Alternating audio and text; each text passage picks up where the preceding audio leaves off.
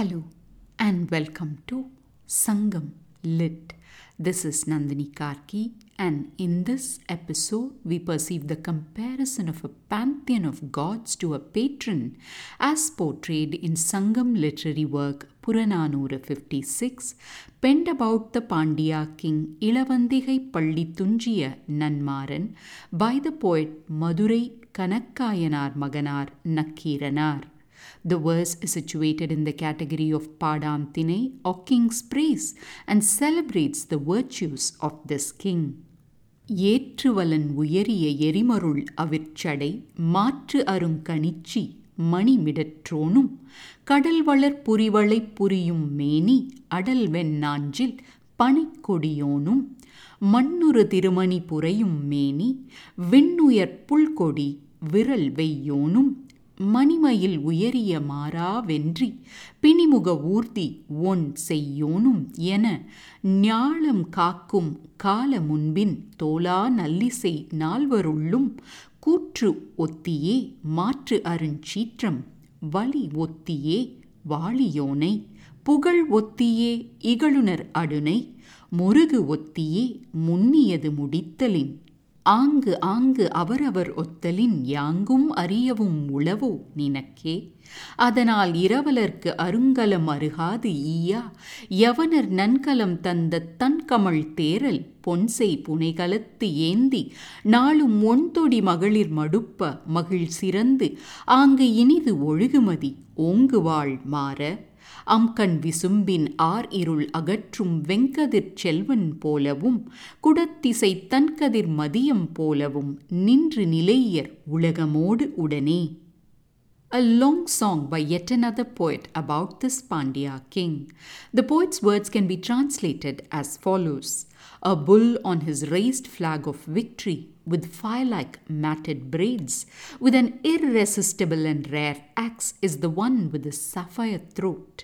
A body akin to the conch shell that grows in the sea, with a plow that seeks murder, is the one with the palm tree on his flag.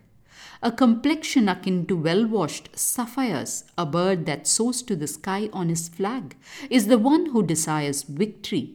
A sapphire hued peacock on his flag with unceasing victories. Riding on that peacock is the glowing Seyon. Four are these gods who guard this world. Of these four who hold the fame of never failing. In fury, you are like Kutruvan. In strength, like Valiyon. In fame, you are like Pugal, who destroys enemies. In fulfilling intentions, you are like Murugu. As you are like these great gods, could there be anything that's hard for you? And so render rare gifts to your supplicants unceasingly, and relish the joy of drinking cool and fragrant wine gifted by foreign merchants, in fine vessels that are brought and raised before you in golden cups by maiden wearing shining bangles. Indeed, live so happily Maran, the one with the victorious sword. Upon that alluring sky, akin to the hot rayed sun that dispels deep darkness, and the cold rayed moon that rises upon the west, may you live a lasting life on this earth. Time to delve into the core meaning of these words. The poet starts by listing four different gods without naming them but identifying them by different elements, such as their flag, the features of their skin, or the accessories they are carrying. For instance, the first god is said to have a bull on his flag, have a blue throat, and carry a fiery axe. The next one has skin like a conch shell, a flag with a palm tree, and he carries the agricultural tool of a plow that's not so meek but seeks murder. The third one in line has skin in the hue of sapphires and a flag with an eagle symbol. The last one has a peacock in his flag and seems to ride on the same too. To say it's not a mere listing of gods for those interested in a religious education, the poet comes to the crux of the matter and says how this king is similar to each of these gods. Now we get the names of the same gods in order. Respectively, the first one is called Kutruvan, the god of death, whose characteristics contemporary Hindus associate with God Shiva. The fury of Kutruvan is summoned to be placed in parallel to this king.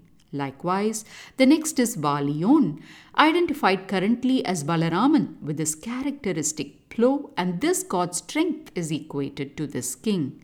The third one with blue skin and eagle flag is called as Pugal, which is the word for fame in contemporary Tamil, and this god is known currently as Thirumal or Vishnu, and in attaining victory, the king is said to be equal to this particular god.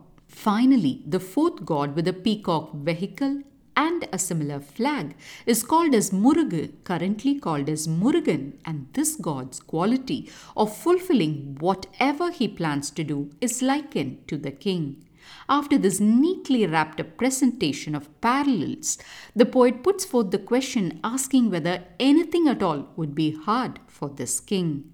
Requesting the king to render charity without reservations to supplicants, the poet also wishes the king delights in a life where he savors the fine wine brought by foreign merchants who are referred to as Yavanar, served to him by maiden wearing golden bangles. The poet ends the verse by wishing that, like both the hot sun and the cold moon, the king should live on forever.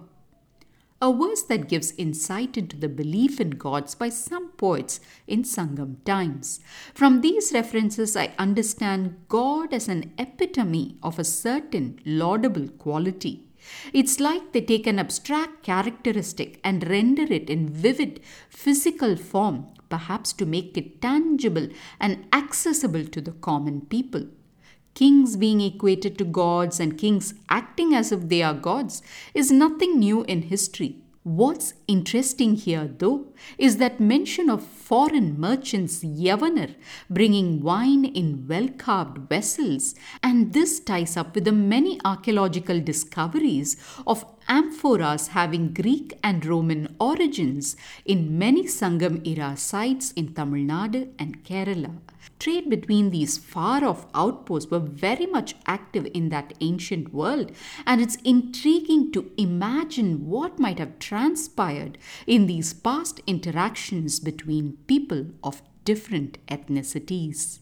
Thanks for listening to this episode of Sangam Lit and journeying with me to ancient lands and minds. Please visit nandinikarky.com to share your thoughts and do spread the word about Sangam Lit. Until next time, Nandri Vanakkam.